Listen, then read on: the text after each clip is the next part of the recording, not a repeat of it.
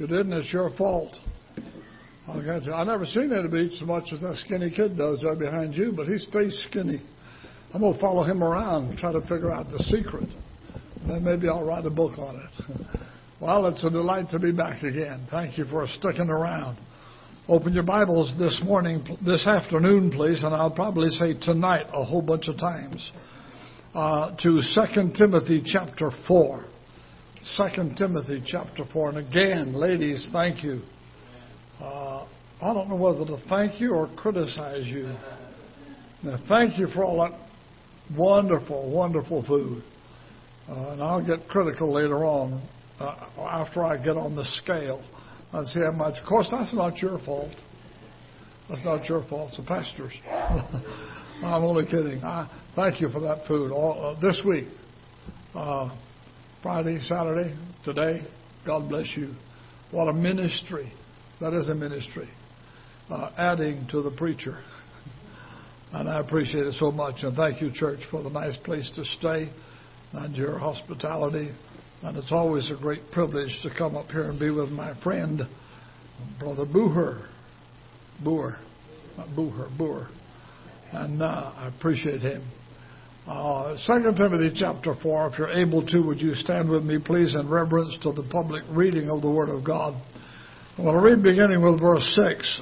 Every single time that the Apostle Paul talks about life and the shortness of it and going to heaven and the second coming, he always points out the fact that he's thoroughly convinced that he's going to be alive when Jesus returns. He said, describing the rapture, then we, himself and others, which are alive and remain, shall be caught up together. Every time it's the same way. However, when he writes this, he knows he has very few days left. He's getting older and he's in prison and he's on death row. Sentence has been passed and he's going to be executed. Could be any day now. And so here's how he writes, beginning with verse 6. I'm now ready. It changes his tune a little bit. I'm now ready to be offered. The time of my departure is at hand. I've fought a good fight. I've finished my course. I've kept the faith. Well, that's a good testimony, isn't it? Faithful to the fight, faithful to the finish, faithful to the faith. Henceforth, there is laid up for me a crown of righteousness, which the Lord, the righteous judge, shall give to me at that day. Notice what he says, not to me only, but unto all them that love his appearing. There's a special crown for those who love and look for and live in the light of his appearing, the rapture. And he talks about it there. Heavenly Father, I pray thy blessing on the evening service today. I pray that every ear would be attentive, every mind open, and every heart receptive to thy precious word. And I pray for your grace to minister to every need represented in this room. In Jesus' name, amen. Thank you. Be seated. I promised you this morning, and I'm going to do an unusual thing for an, an evangelist. I'm going to keep my promise. I would preach on the trumpet is out of the case. Uh, I've tried to emphasize on the Sunday school hour and in the morning service that the next major event on God's calendar of time is that event we call the rapture of the church. The word rapture is not a Bible word, but it's not a bad word. It's not wrong to use a non Bible word to describe a Bible doctrine if it accurately does so. The word eternal security is not in the Bible, but the doctrine of eternal security is. Uh, the word, the word um, surrender, I surrender all, not in the Bible. But the idea of surrendering, throwing up the white flag uh, to Him is and so there are many words that are not in the Bible, but they're good words. Now, the word rapture is actually a transliteration. And what that means is we changed a few words so we Americans could pronounce it a little easier. It's a transliteration of a Latin word, rapturo, which means to snatch out or to seize by force. And isn't what, isn't that what the rapture is? The Bible describes it as when Jesus comes back to the uh, this is this is, you know, uh, repetition, understand that, but I've got to use it to lay a foundation. When Jesus Christ comes back from heaven to the atmosphere of our clouds, doesn't come all the way to earth at that point. And he resurrects the dead in Christ, brings with him the souls of those who've gone on, resurrects their bodies, fashions them like unto his glorious body, and reunites their bodies with their souls in the heavens. Now, the Bible does not say we will look like Christ, but it does say we will be like Christ when that occurs. And then in an instant, that quick, quicker than that, in a period of time so small, it looks like one and the same event. Uh, we who are alive and remain shall be caught up together with them in the clouds, and so shall we ever be with the Lord. Now that's the rapture. If you're living, it's a rapture. If you're if you've already died, it's a resurrection. But it's really one and the same. Now, um, the, the rapture, the doctrine of the rapture is, is not found anywhere in the Old Testament. Not mentioned one single time. It's not even mentioned with any clarity in the Gospels. Now, we often quote that. I mentioned this, I think, in the Sunday school. Now, we often quote that passage where Jesus gives his farewell address to the apostles in John 14, 15, and 16, where Jesus said, Let not your heart be troubled. Believe in God, believe also in me. In my Father's house are many mansions. If it were not so, I would have told you. I go to a place for you, all of you, one place for you. And therefore, since I go and prepare a place for you, I will come again and receive you unto myself, so that where I am, that ye may be also. You and I understand that as rapture. We interpret that as being rapture, and correctly so. However, the disciples did not understand it as rapture. They'd never heard of anything about a rapture before. In fact, they had never heard in the Old Testament about the resurrection from the dead. They've heard about the resurrection of the dead, the subject, but never about some being resurrected and some being left behind. That, that, I mean, it hadn't been separated in the Old Testament. So they would not have understood that as rapture. Now, I mentioned to you earlier today that I, of, of the belief that when John wrote it many years later, when he recorded that conversation with the Lord, that he probably understood it as rapture then. The reason being, John wrote the Gospel of John 30 to 50 years after Paul wrote 1 Thessalonians chapter 4. So he had access to Paul's epistles. He probably understood it then, but and I can imagine him reading that and saying, "Oh, that's what that means." Uh, but the fact is, he, he, when Jesus spoke those words, the disciples would not have understood it. The rapture is actually as a doctrine introduced in 1 Corinthians 15, 51 and 52. Behold, I show you a mystery, Paul said. We shall not all sleep, but we shall all be changed. In a moment, in the twinkling of an eye, at the last trump, for the dead shall be raised incorruptible, and we shall be changed. And then he expands on it and gives a lot of detail in that classic passage in 1 Thessalonians chapter 4, beginning of verse 13, where he said, I would not have you to be ignorant, brethren, concerning them which are asleep that you sorrow not, even as others which have no hope. For we believe that Jesus died and rose again, even so them also which sleep in Jesus will God bring with him. For this we say unto you by the word of the Lord, that we which are alive and remain unto the coming of the Lord shall not prevent or precede or go before them which are asleep. For the Lord himself, I like that himself part, the Lord himself shall descend from heaven with a shout, with the voice of the archangel, and the dead in Christ shall rise first. Then we which are alive and remain shall be caught up together with them in the clouds, and so shall we ever be with the Lord. Now that's the rapture. That's the next major event on God's calendar of time.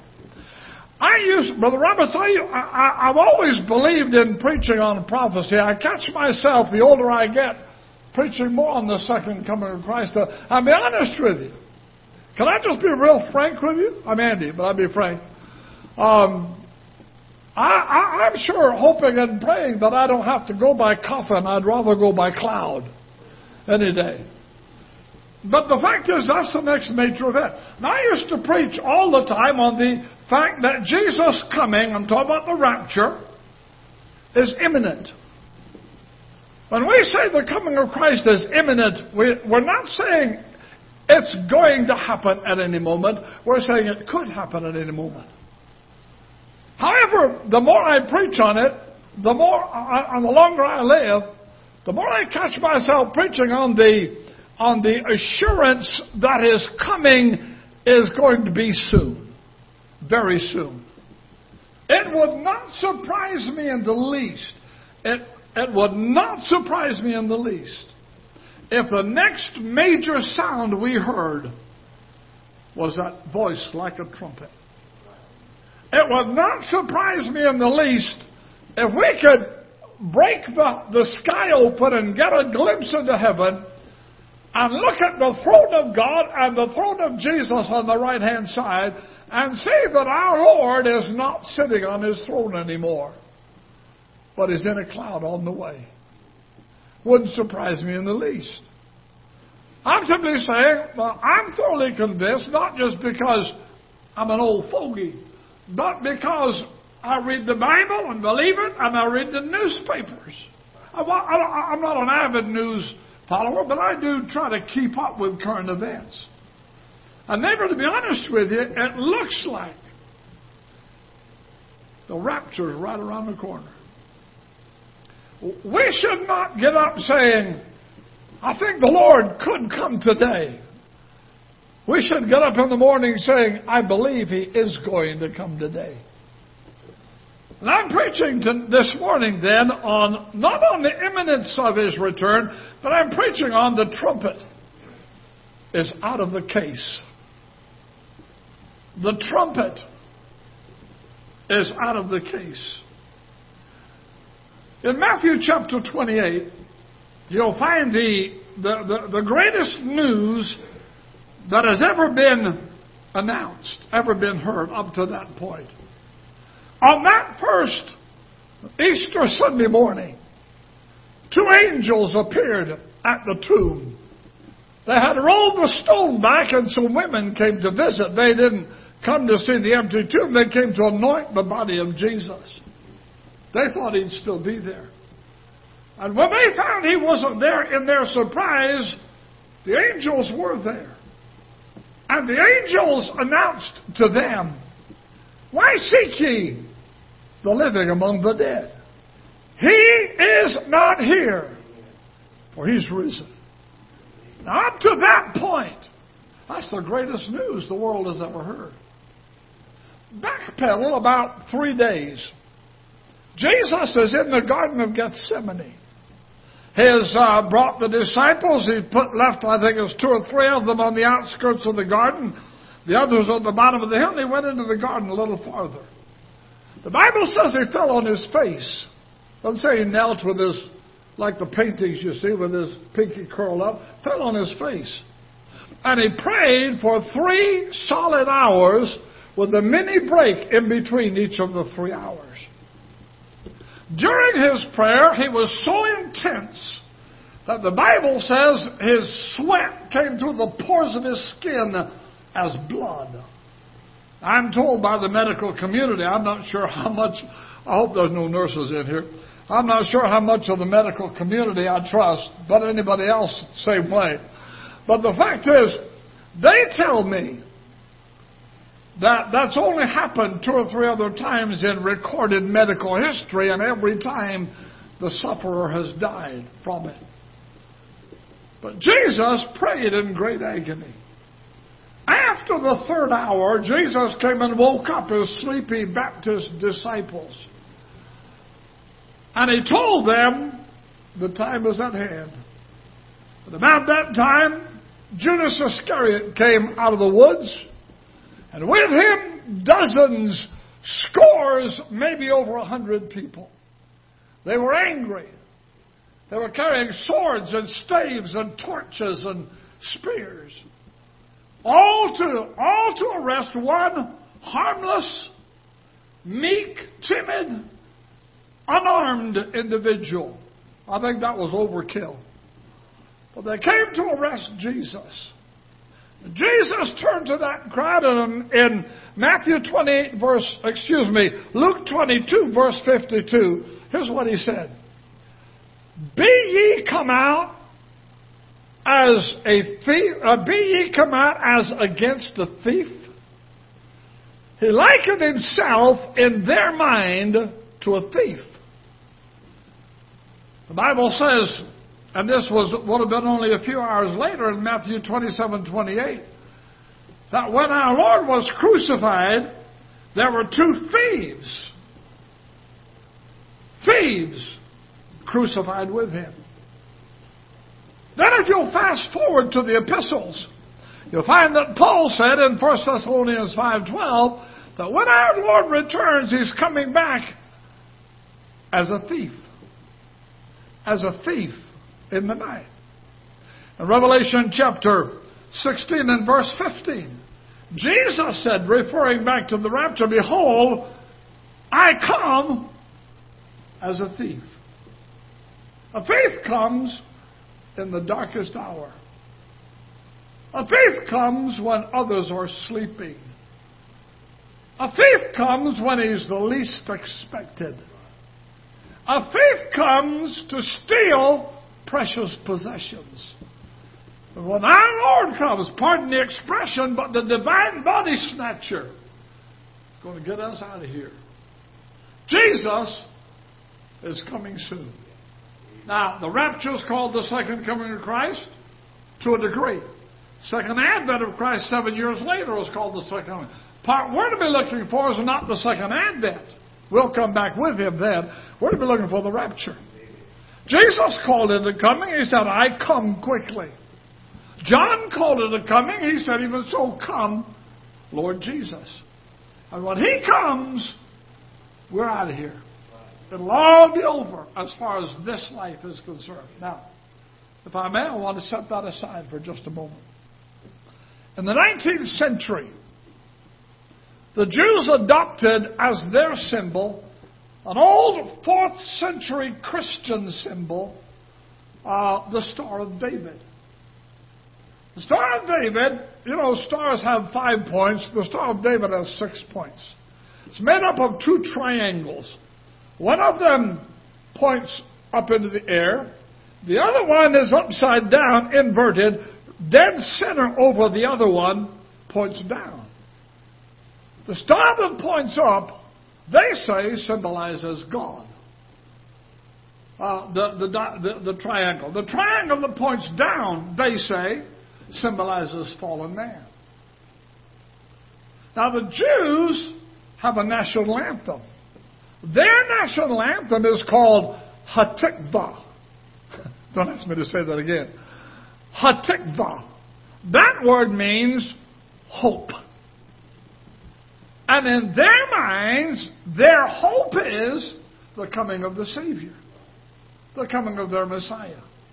However, the problem is, He came 2,000 years ago and they delivered Him up to be crucified. They didn't want him around. They, they didn't accept him as their Messiah. One reason is he claimed to be God. Another reason is he just didn't fit into their mold.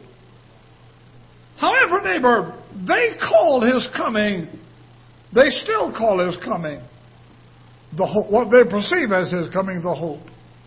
Now, the Bible calls the second coming of Christ this. Let's find my verse. Titus 2.13. We're to be looking for that blessed hope. The word blessed means extremely fortunate. We're to be looking for that extremely fortunate, that blessed hope, and the glorious appearing of the great God and our Savior, Jesus Christ. Now, I have before me seven reasons. I'm going to try to squeeze them all into little minutes. Seven reasons that the rapture is our blessed hope. The rapture is our, and I'm saying Christians, is our blessed hope because it's a comforting hope. At the end of that classic passage in 1 Thessalonians 4, describing the rapture, I quoted it for a little while ago. The very last sentence says, Wherefore, comfort one another with these words. Well, that word comfort's an interesting word. It means, uh, well, it's the verb form of the word comforter, referring to the Holy Spirit in John 14, John 15, and John 16. It means call alongside to help. It's the very same word translated advocate about Jesus Christ in 1 John 2 1. He's our advocate. He's called alongside to help in a judicial case when Satan would accuse us before the Father. Now, the Bible teaches them that the second coming of Christ is a comforting hope. Wherefore, 1 Thessalonians 5 9 through 11. Comfort yourselves and edify one another. We are to comfort ourselves. We're to comfort and encourage one another by reminding one another Jesus is coming soon. Don't know if I mentioned it earlier this week. I might have, but uh, the mechanic who works on my car uh, is uh, over the years we've become pretty good friends. He was saved in our church as a, a teenager. Got married, now he's got kids that were older than he was then. And uh, he's away from the Lord, he's out of church. He came into, he's, he's a very conservative man. I mean, he's politically, morally, very strict conservative. He always moans about the fact that the liberal elements in this country is trying to get God out of society. And he complains about it. They came into the room where I was sitting, the, the, the lobby, while, while the mechanic, his son, was working on my car, and he said, Andy, he was distraught. He was almost in tears. The, the tall, lanky guy named Kevin. He said, Andy, he said, uh, what in the world is happening in our country? We'd been discussing current events. What in the world is happening in our country? What's happening to the United States of America that I grew up in? And I said, Kevin, I can answer your question in four words Jesus is coming soon. All it is, my precious friend, is God. Hey, everybody you need to step back and take a look at the big picture. God is getting the scene set in the world for His return so that the tribulation period can begin when we're gone. But the Bible says we're to encourage one another. I show you a mystery. We shall not all sleep, but we shall all be changed. If that doesn't comfort you, if that doesn't encourage you, your affections are tied too close to this life. The rapture is a blessed hope because it's a comforting hope. The rapture is a blessed hope because it's a sure hope. It's not a questionable thing. There's no question about it. The God who cannot lie said, I am coming back. The Lord Himself, not just the Lord. That could mean He said an emissary. The Lord Himself shall descend.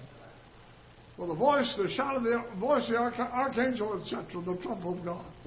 Second Peter chapter 3, beginning with verse 3.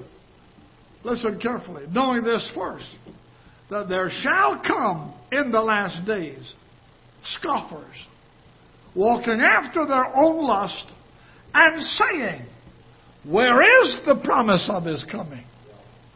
What's Peter saying? He's saying there'll come a day when they'll criticize you and make fun of you for thinking that Jesus is coming back again.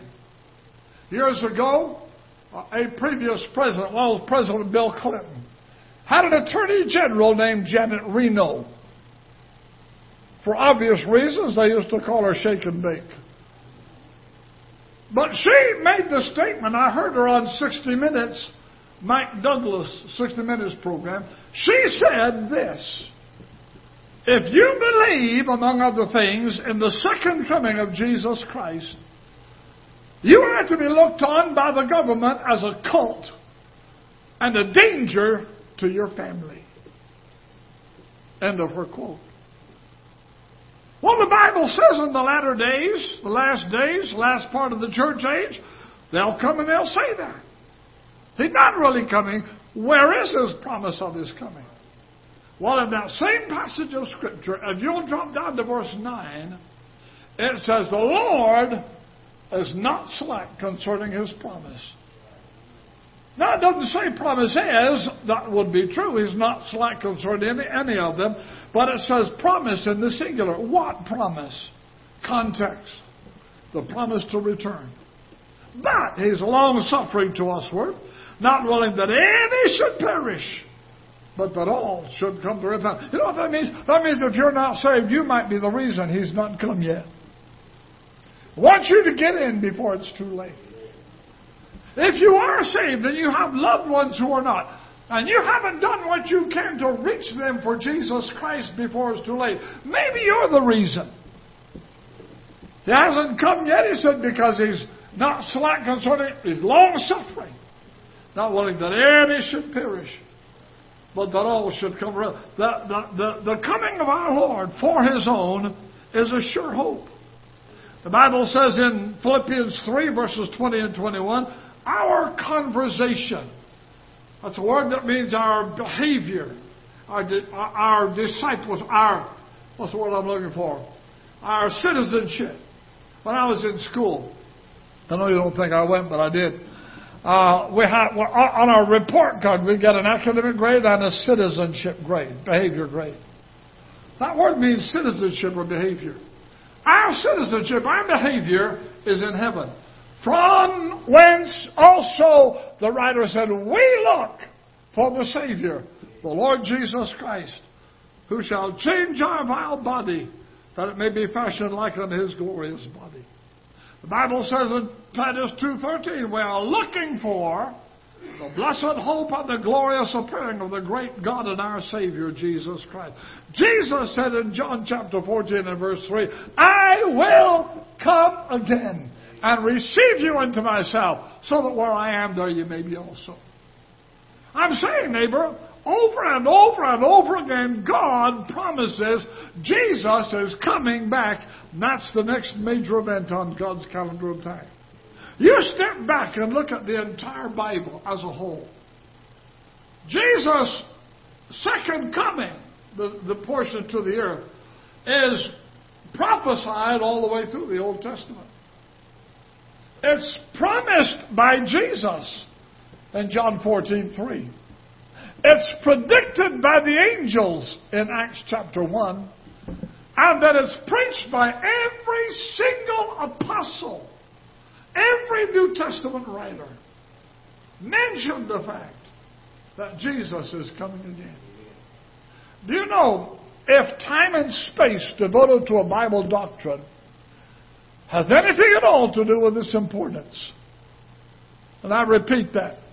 If time and space devoted to a Bible doctrine in the Bible has anything to do with this importance, then without a doubt, the second coming of Christ has got to be the most important doctrine in the Bible. I say that for this reason. In the New Testament, on an average, one out of every 25 verses mentions the second coming. In the Old Testament, when they were to be looking for his first coming, not his second coming, for every mention about the first coming, there are at least eight mentions of the second coming. In the New, in the Gospels and in the New Testament, there's twice as much in the Bible about the second coming of Christ as there is about the blood atonement. The very first mention that Jesus was coming at all, Genesis 3:15 in that announcement, that first mention, God mentions the second coming of Christ before ever mentioning the first coming of Christ. There's only one subject, one topic in all of the Bible that takes up entire chapters, and it's the subject of the second coming of Jesus Christ. And there's only one subject in all of the Bible that takes up entire books in the Bible. Second coming of Jesus Christ. There are 260 chapters in your New Testament. In those 260 chapters, there are at least 318 references to the second coming of Christ. I'm saying, neighbor, if time and space devoted to a doctrine has anything at all to do with its importance, then without a doubt, the second coming of Jesus Christ is the most important doctrine in the Bible. Jesus is coming, and it would not surprise me to find out that the trumpet is out of the case. The second coming, well, the rapture is called a blessed hope because it's a purifying hope.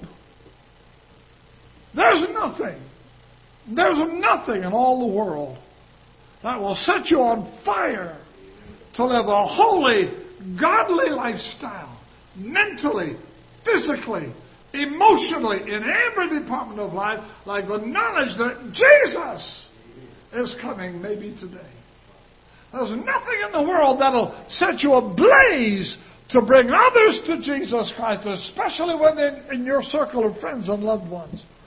Like the belief that is coming soon. If you really, if we really believe that He's coming today, not that He could, He is coming today, we'd be stark raving mad fanatics to win our loved ones to Jesus Christ before it's too late.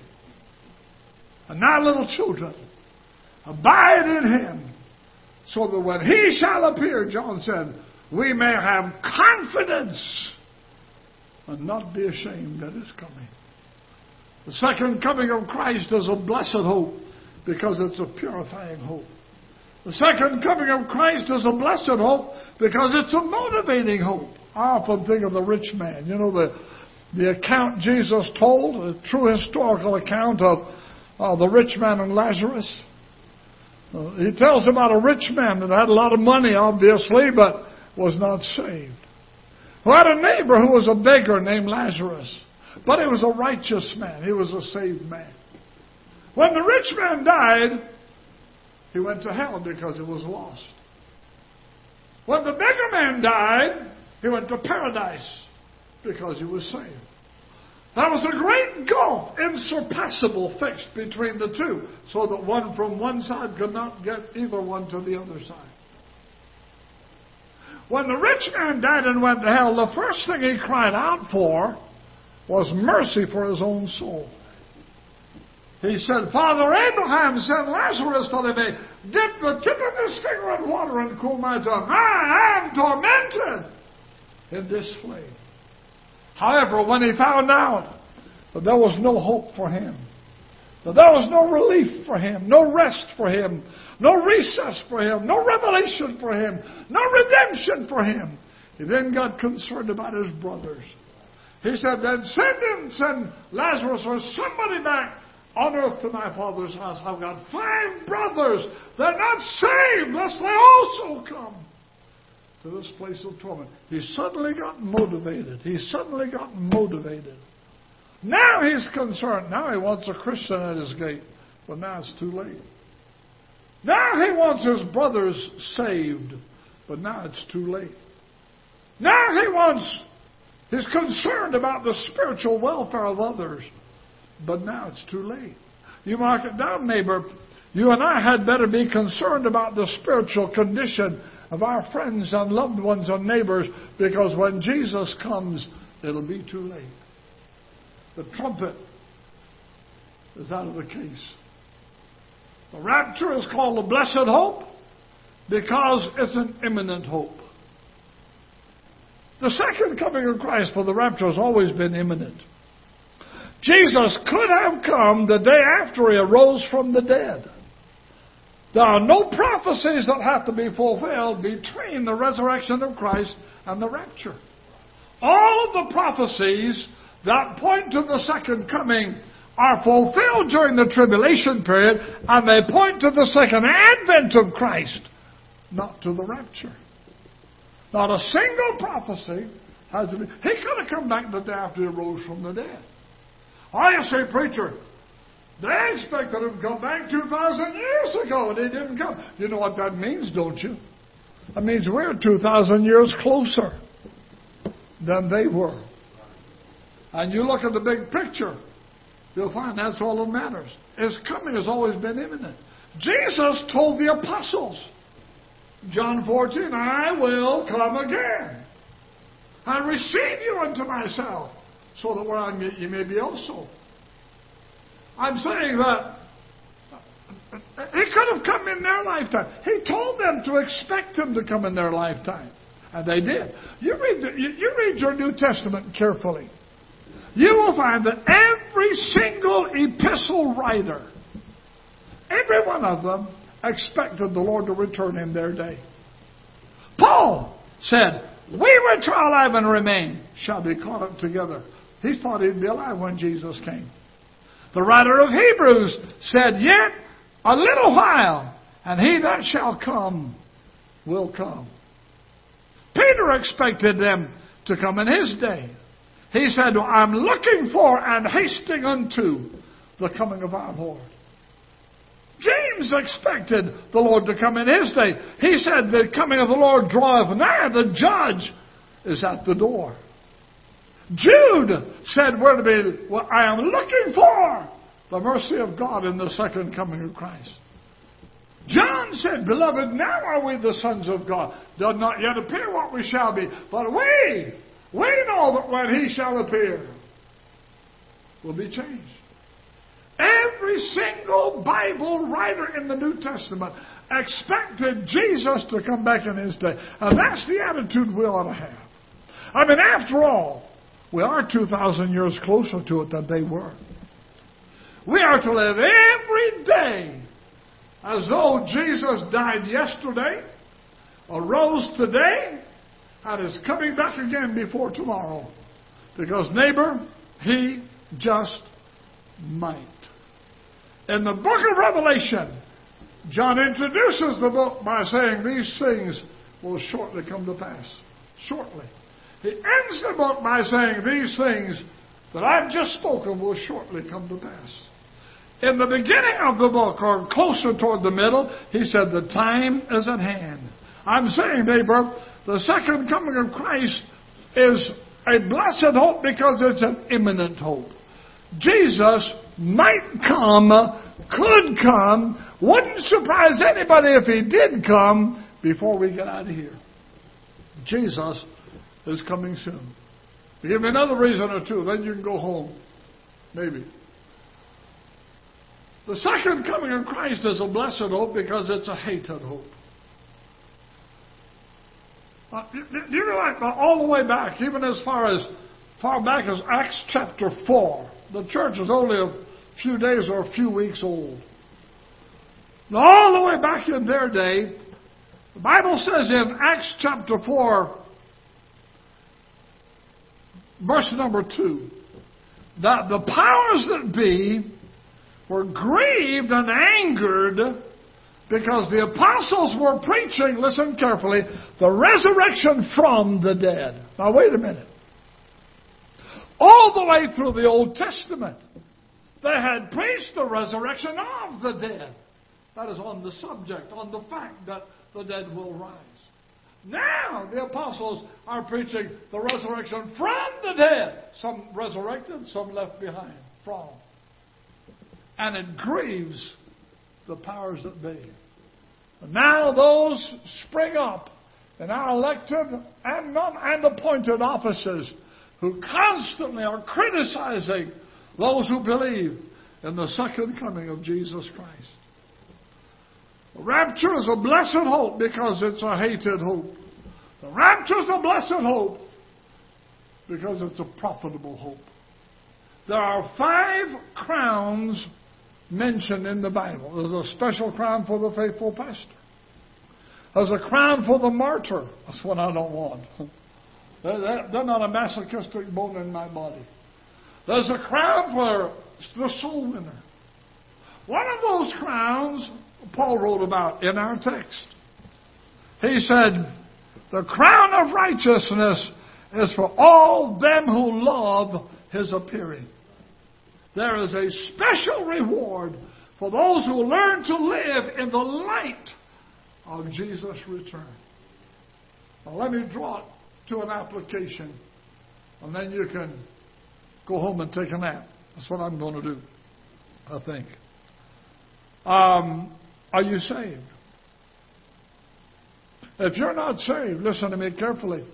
Second Thessalonians 2, verses 10, 11, and 12 teach us that if on this side of the rapture, our side, this side of the rapture, you have heard and understood the gospel, heard and understood, and Jesus comes and you're not saved, and we're out of here, that will forever shut the door for you to ever have another opportunity to be saved. I say, preacher, if the Lord comes and my loved ones are gone, I know where they're gone. Then I'll get saved. No, you won't. You read that passage carefully. If you did not believe before when Jesus comes and we're out of here, God will send you strong confusion. So you'll believe the lie of the Antichrist. Well, well, the rest of us are gone. See, I thought you could get saved anytime you want to. You can. But you won't have the want to unless the Holy Ghost gives it to you. In 2 Thessalonians 2, 10 and 11 and 12 teach that when Jesus comes and you're not saved and you've heard and understood the gospel, that'll shut the door. The trumpet is out of the case. You and I have loved ones who are not saved. Now, may I remind you again, the trumpet is out of the case. Oh, preacher, one day I'll go and see them. One day I'll call them on the phone. One day I'll email them or send them a Pony Express letter. And I'll witness to them. Hey, you better do it now. You better not wait. The trumpet is out of the case. Uh, turn to me. Let me show you this, and I'm finished. Look at Jeremiah chapter 23. That's in the Old Testament. Matthew, Mark, Luke, John, 1st and 2nd Hezekiah, Jeremiah. Well, not in that order. Look at Jeremiah chapter 23. In Isaiah and Jeremiah both, when you see the phrase, the day is coming or the days come, you mark it down. That's a prophetic section. Listen to what he says in Jeremiah 23. And is in the context of the second coming. Look at verse 5. Behold, the days come, saith the Lord, that I will raise unto David a righteous branch, millennium. And a king shall reign and prosper, millennium, which occurs when Jesus returns to earth. Verse 6, his days, in his day, Judah shall be saved. Now look at verse 7. Therefore, behold, the days come that they shall no more say, The Lord liveth which brought up the children out of the land of Egypt, that south. But, here's what they'll say, The Lord liveth which brought and led the seed of the house of Israel out of the north country. Wait a minute. They've always called Israel, they've always called God. The Lord who brought his children out of Egypt, south, and brought them north to Canaan, promised land. But God says in that passage and in two or three other places in Jeremiah, there's coming a day connected with the second coming of Christ. Well, they won't call me anymore. The God who brought his children out of the south. They'll call me the God who brought his children out of the north. I'm not going to set a date by any means. But you look on any map or globe, and you notice the, I think it's called longitude line that goes north and south. The line that goes right and brushes the edge of, of Jerusalem goes right through and brushes the edge of Moscow, Russia. Now, wait a minute. With that in mind, 15% of the population of Israel right now is Russian Jews. 15% out of the world, that's a pretty good sized number. In the last two or three years, 1.7 million have migrated from Moscow and surrounding areas of Russia back to Israel.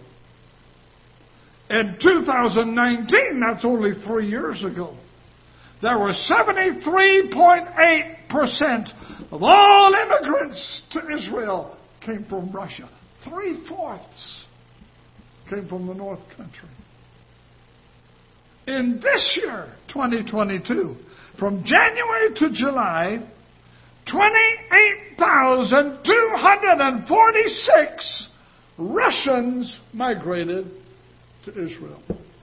Now, I'm not setting any dates, but I'm telling you, God said, in the context of the second coming, that just before I return, they won't call me anymore. The God who brought his children out of the south, Egypt, they'll call me the God who brought his children from the north. The trumpet is out of the case. I don't know when he's coming. I suppose I'd have to admit he could delay his coming. I'd say delay. That would not be the way to say it. He, he might not come for another 20 years, but who knows? He could come before you get out of here. I'll guarantee you this the trumpet is out of the case. Would you stand with me, please, with heads bowed and eyes closed? Sister, if you'll come and play an invitation song. When you get to the piano, just begin it. And may I say, the altar's open. If you're not saved, why don't you come? Take the preacher by the hand and say, I want to be saved. I want to get it settled before it's too late. If you are saved and you've got loved ones you're praying for, why don't you come and find a place at an old fashioned altar and promise God that in the light of His